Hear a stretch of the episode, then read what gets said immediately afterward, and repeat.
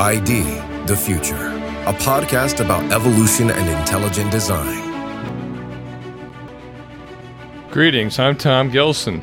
Today on ID the Future, we conclude our presentation of a panel discussion on dangerous trends flying under the false cover of science and scientific thinking. This comes from a panel discussion given in August 2022 at an insider's briefing for scientists, scholars, and supporters of the Center for Science and Culture at the Discovery Institute. First to speak in this portion of the panel is Wesley J. Smith, author of many books and a frequent spokesperson for bioethics, and one who remembers what it means to be human in the process.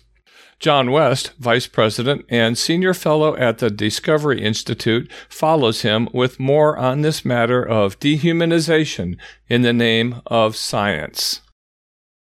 We're talking about the consequences of materialism. And John asked me if I would talk about the instrumentalization of unborn human life during this presentation. And I'll be, of course, not happy to do so, but I think it's important that we do so because we have to understand the evil that this way comes. We're talking about what's known as bioethics. And bioethics is a contraction for biomedical ethics, and it's a movement, and I believe it's a social movement and a political movement that seeks to change medical ethics away from the Hippocratic Oath and seeks to create a relativistic view of human life, that there is something called, they call it the quality of life ethics, so that if a person has higher capacities and suffers less, they have more value, I'm being very quick here, than somebody, let's say, with a disability or somebody who might be terminally ill or the unborn. And I want to talk about this out of their own mouths or out of their own pens, actually. Usually, this is an article I wrote about a journal article called Undignified Bioethics, by which the author meant humans have no intrinsic dignity. And I can spend at least an hour to an hour and a half on this, but since I've only got 10 minutes, I'll just skip right to some of what he says. His thesis is that we should do away with the idea of intrinsic human moral value, which of course is the predicate for universal human rights. Because if we aren't all equal, if we don't have equal moral value simply and merely because we're human, then there's no basis for universal human rights, and the entire thesis of Western civilization collapses.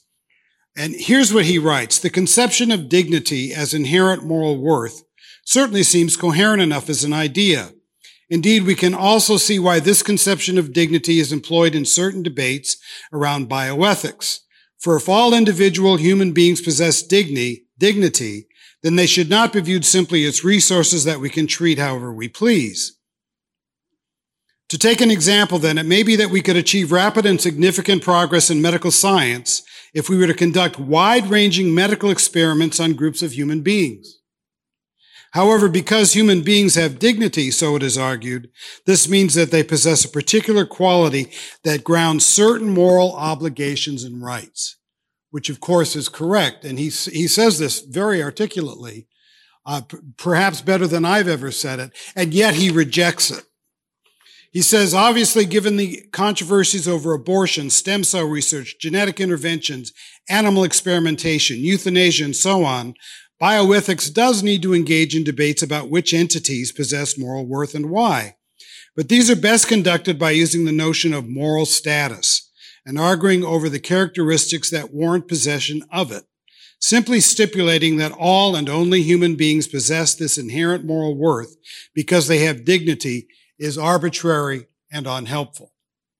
Right, it's unhelpful if you don't want to harvest, if you want to harvest people like Terry Schiavo for their organs. It's unhelpful if you want to use unborn human life for sources of organs and in experimentation. It's unhelpful if you want to have abortion absolutism that allows abortion through the 9th month. Yes, it is unhelpful, but it is extremely crucial if we're going to have a moral society that treats each and every human being as having equal moral worth. In fact, it's the only way we can have equal moral worth is human exceptionalism, equal dignity, equal human worth simply because we're human. And we see in bioethics debates, and this is not unanimous, but unless a bioethicist has a modifier in front of the term such as Catholic or conservative or pro-life, this is generally speaking, and I'm having to speak very generally, the view of the mainstream movement in bioethics, which is important because the bioethicists at Harvard and Princeton and Yale and Oxford and Cambridge teach the doctors of tomorrow, the nurses of tomorrow, the business leaders of tomorrow, and the government leaders of tomorrow. They testify in court. They impact public policy. They advise legislators and so forth, and presidents. So it's very, very important. The first principles that bioethics or the people who are advising these institutions, what they address and how they view the importance or meaning of life. So with regard to abortion, which I'll be very quick with, the Dobbs decision, which overturned Roe v. Wade, has unleashed, and its threat of the overturning of Roe, has unleashed what I call abortion absolutism. That is, the idea that there should be no limitations on abortion, post-viability, or for any reason, sex selection, eugenic abortion to destroy, there's a search and destroy mission to destroy people with Down syndrome. In Iceland, no children with Down syndrome are born because they're all aborted. And we're told this is an advance in human society. Yet if you want to see loving, caring, beautiful, sweet people, I don't know anybody who can top a wonderful person with Down syndrome. So we are, it used to be called safe, legal, and rare, right? Rare at least implied that there was a moral element to the question. These days, it's free abortion on demand without apology. And that denies the entire moral question about when and if unborn human life has any value whatsoever. And there have been a lot of states that have actually moved toward abortion through the 9th month. One is Vermont. And Vermont passed a law that says, quote, every individual who becomes pregnant has the fundamental right to choose to carry a pregnancy to term, give birth to a child, or to have an abortion. There are no limitations on the abortion right. So that means through the 9th month. But this is the part that I want to bring to your attention. It then says in part C, a fertilized egg, embryo, or fetus shall not have independent rights under Vermont law. That has nothing to do with whether that fetus or embryo is gestating in the body of a woman. It is saying that independent of that, a fetus and an embryo has the moral value of yeast. That's the only way to look at that. And why would that be in the law? Well, partially it's to protect women from having an abortion question, but it's also to open up the door to experimentation and the use of unborn life, which are very valuable in this regard in medical research and to harvest for organs. There used to be during the embryonic stem cell debate, which I was really deeply involved in, something called the 14-day rule. And the 14-day rule was put in by the International Society for Stem Cell Research. And the idea of the 14-day rule was to assure a wary public that, don't worry, we're just going to take the earliest embryos and we'll do embryonic stem cell research on them. We'll use the ones that are frozen, and this will help cure your Uncle Charlie's Parkinson's. And at the time I was saying this 14-day rule is a total phony. They're agreeing to a 14-day limitation because they can't extend embryos in a petri dish longer than that. So they're agreeing not to be allowed to do what they can't do anyway. But as soon as they're able to do that with the experiments that they will be conducting in that regard, they're going to get rid of the 14-day rule. I'm a prophet. The 14-day rule is now toast because they can keep embryos beyond 14 days. And at least this time, the International Society for Stem Cell Research was honest. They said no time limits of any kind. What does that open the door to? That opens the door to fetal farming, as it's sometimes called. The idea of growing fetuses for the purpose of harvesting their organs. In fact, there's even been proposals, for example, a very famous bioethicist named Jacob Appel wrote a proposal in which he called, "Are we ready for a market in fetal organs?" Well, I'm sure Planned Parenthood would say yes. But beyond that, this is what he wrote. Listen to this and think about the moral value that lies at the heart of such an advocacy.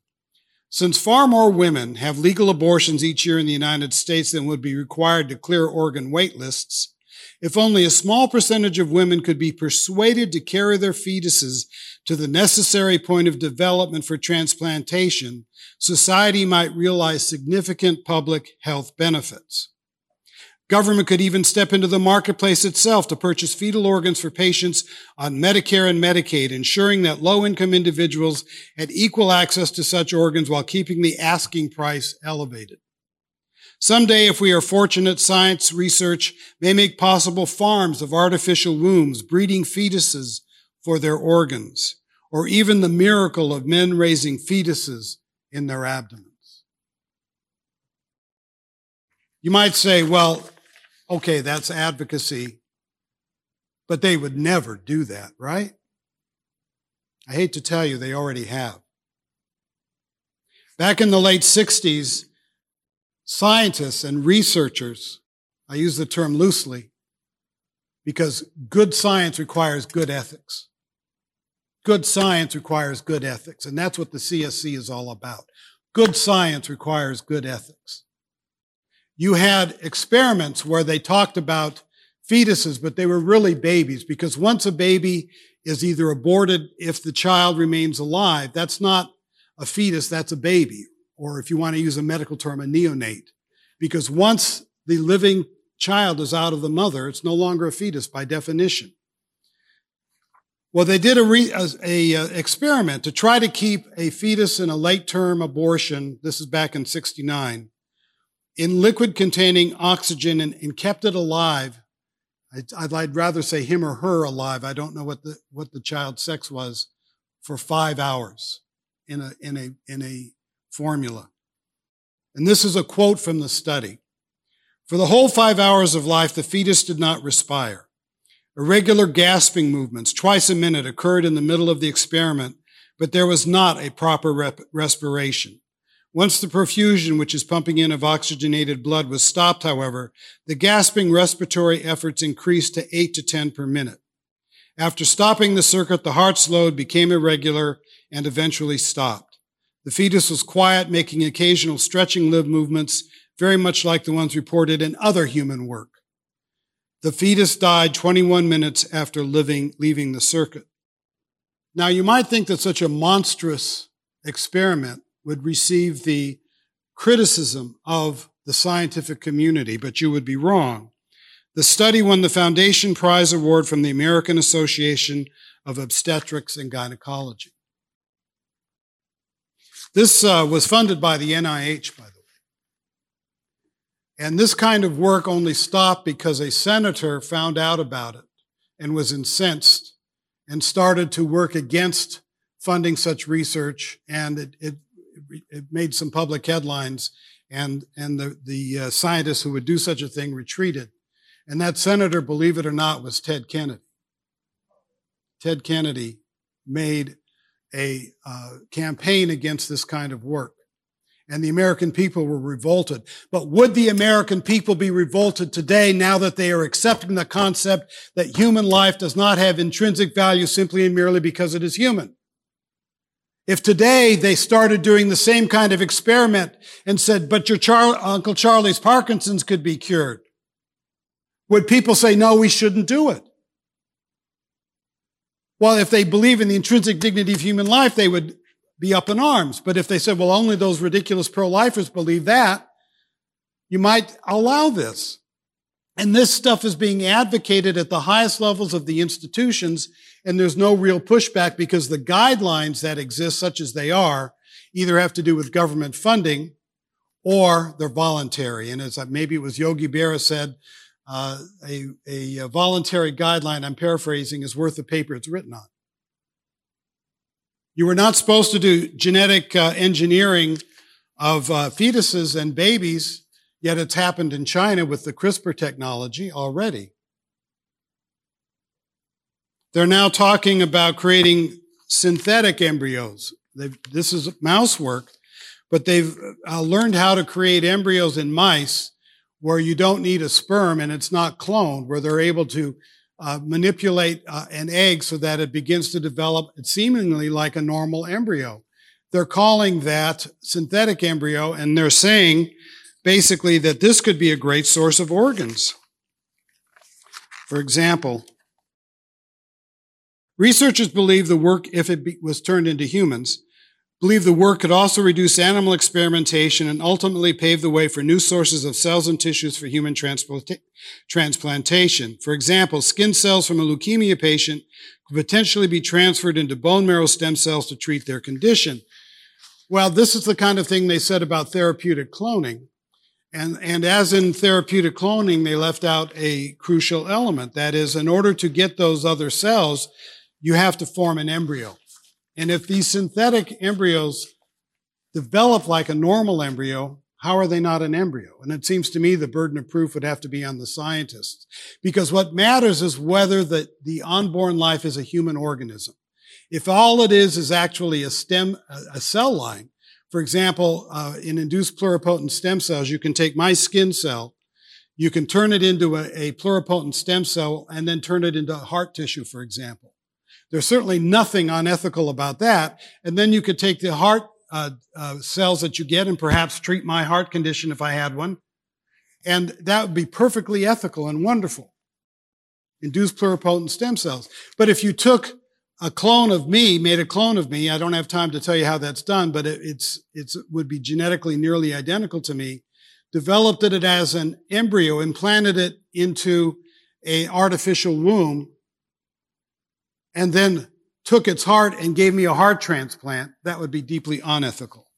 And I see the hook is here, so I will finish by saying human exceptionalism is the key. Either human life has ultimate and intrinsic dignity simply because it's human, or we're just another animal in the forest. And if we're just another animal in the forest, that's precisely how we'll act. Thank you.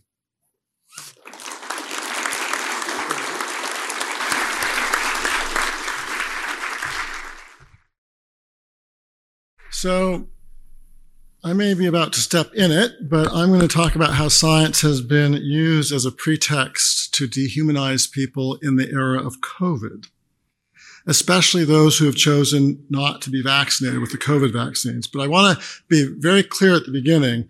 The issue I'm raising is not whether you favor COVID vaccinations or think they are effective or moral. Those are actually very interesting questions, but that's not the issue I'm going to be talking about.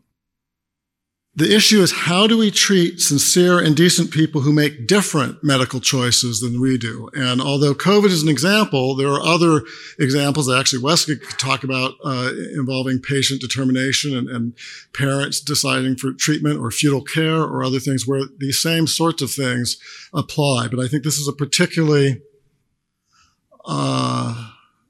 challenging and impactful example. So, a little bit of background. Following widespread abuses in medical science, post-World War II, say in places like Nazi Germany, and actually in America with things like the Tuskegee syphilis experiments, in the Nazi case, things like eugenics, these abuses of medical science were actually promoted in the name of Darwinian science.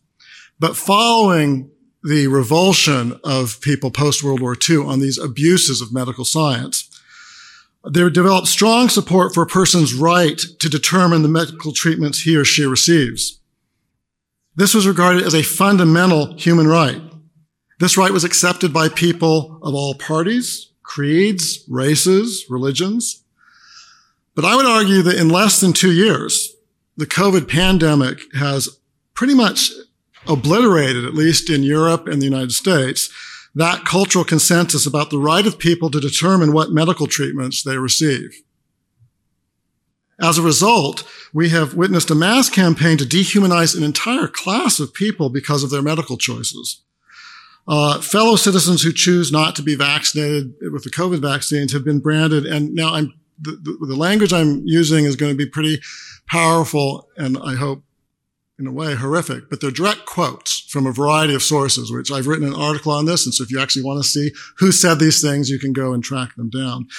But so people who have not been vaccinated in America have been branded as narcissists, child abusers, parasites.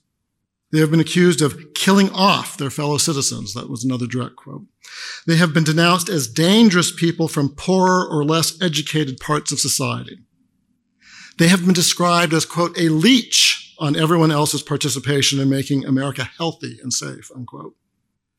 A sitting federal judge has declared that the vast majority of unvaccinated adults are either, take your pick, uninformed and irrational, or selfish and unpatriotic. A member of a famous rock band has labeled them an enemy of society with a delusional evil idea. The Prime Minister of Canada has called people who choose not to be vaccinated as misogynist and racist.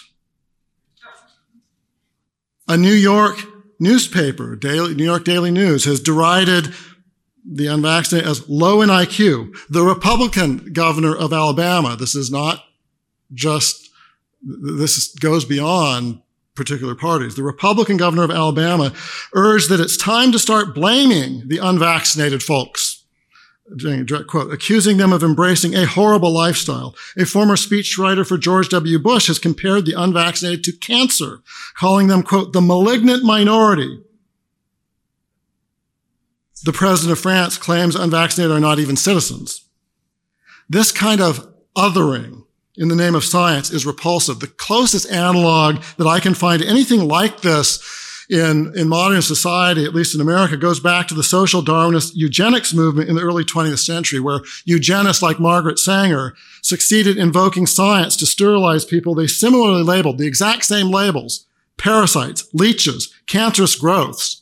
If you read my book, Darwin Day in America, you'll see how the very terms being used today to demonize and dehumanize unvaccinated people are the exact same terms and analogies made by the Darwinian eugenists.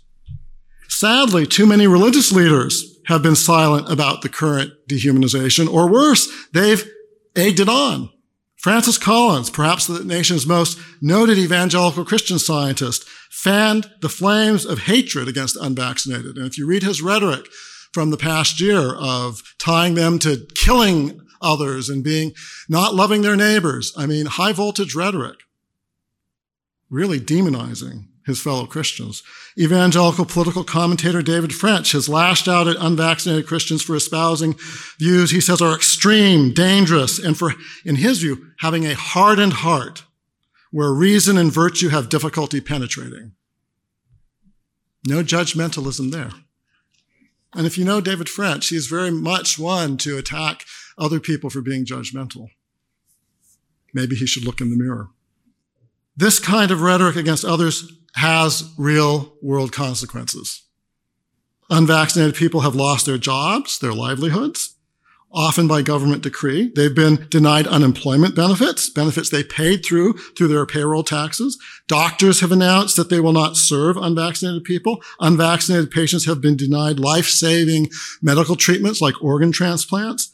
Unvaccinated people have been denied access to marriage licenses. Judges have tried to deny child visitation rights to parents who are not vaccinated.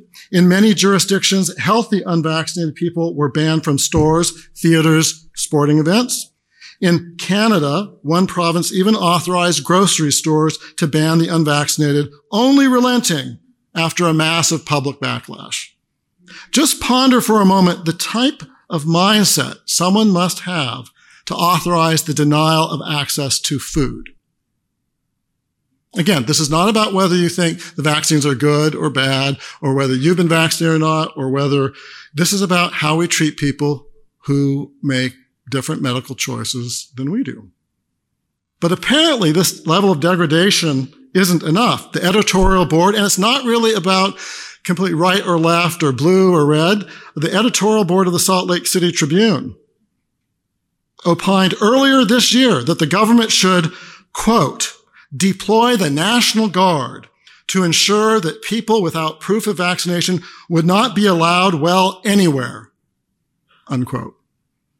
It wasn't just a columnist. That was the editorial board for the entire paper. In Quebec, there was, well, actually I don't have time for that, but there's a really creepy show with little kids being catechized on what you should do with adults who aren't vaccinated. And it, I mean, you can find it online, and it, if you really want to be creeped out, you should watch it.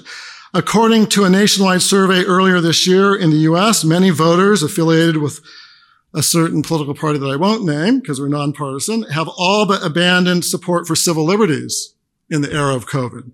Nearly 60% said they would favor a government policy requiring that citizens remain confined to their homes at all times, except for emergencies, if they refuse to get a COVID-19 vaccine.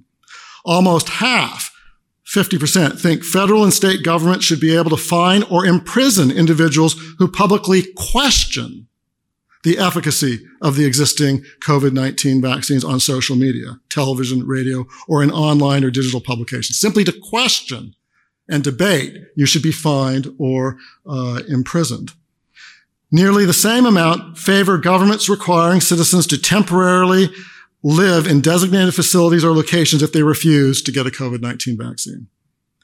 These repressive measures, of course, are justified in the name of science, or as Steve Meyer talked last night, the science. But is that really what's going on? Consider the uncontroverted fact that millions of unvaccinated Americans have had COVID-19 already, according to research released earlier this year by the Centers for Disease Control, not by some fringe group, but released earlier this year. Unvaccinated persons who already had COVID-19 were 3 times less likely to get COVID than vaccinated individuals who hadn't had COVID.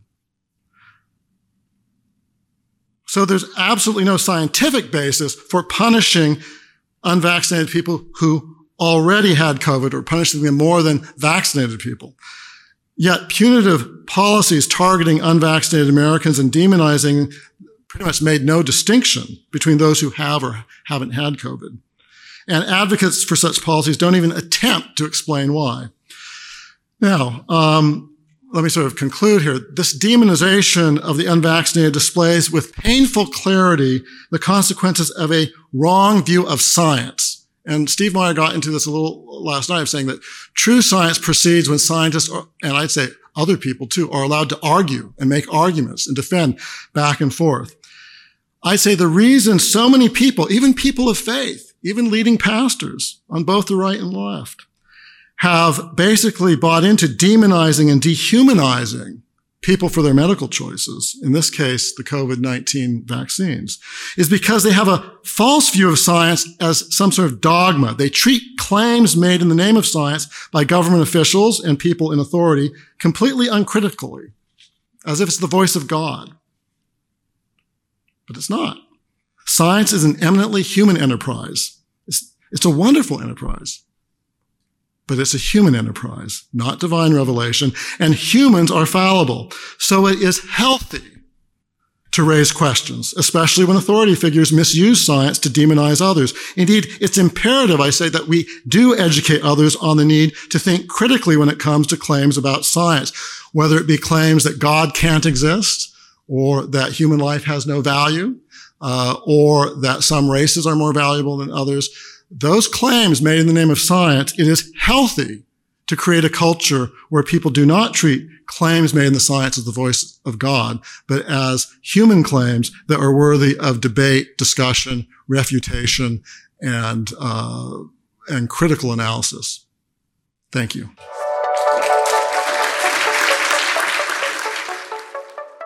That was Wesley J. Smith and John West speaking on thinking that has gone wrong and yet has gained traction under the heading of scientific thinking. They spoke as part of a panel discussion given at an insider's briefing for the Center for Science and Culture held in August 2022. We hope that this has been more than merely sobering information for you, though it is that. We do hope that it will motivate you also, though, to keep informed on these trends so that together we can stand for a better, truer, more human view of science, reality, and ourselves as human beings. For ID the Future, I'm Tom Gilson. Thank you for listening. Visit us at idthefuture.com and intelligentdesign.org. This program is copyright Discovery Institute and recorded by its Center for Science and Culture.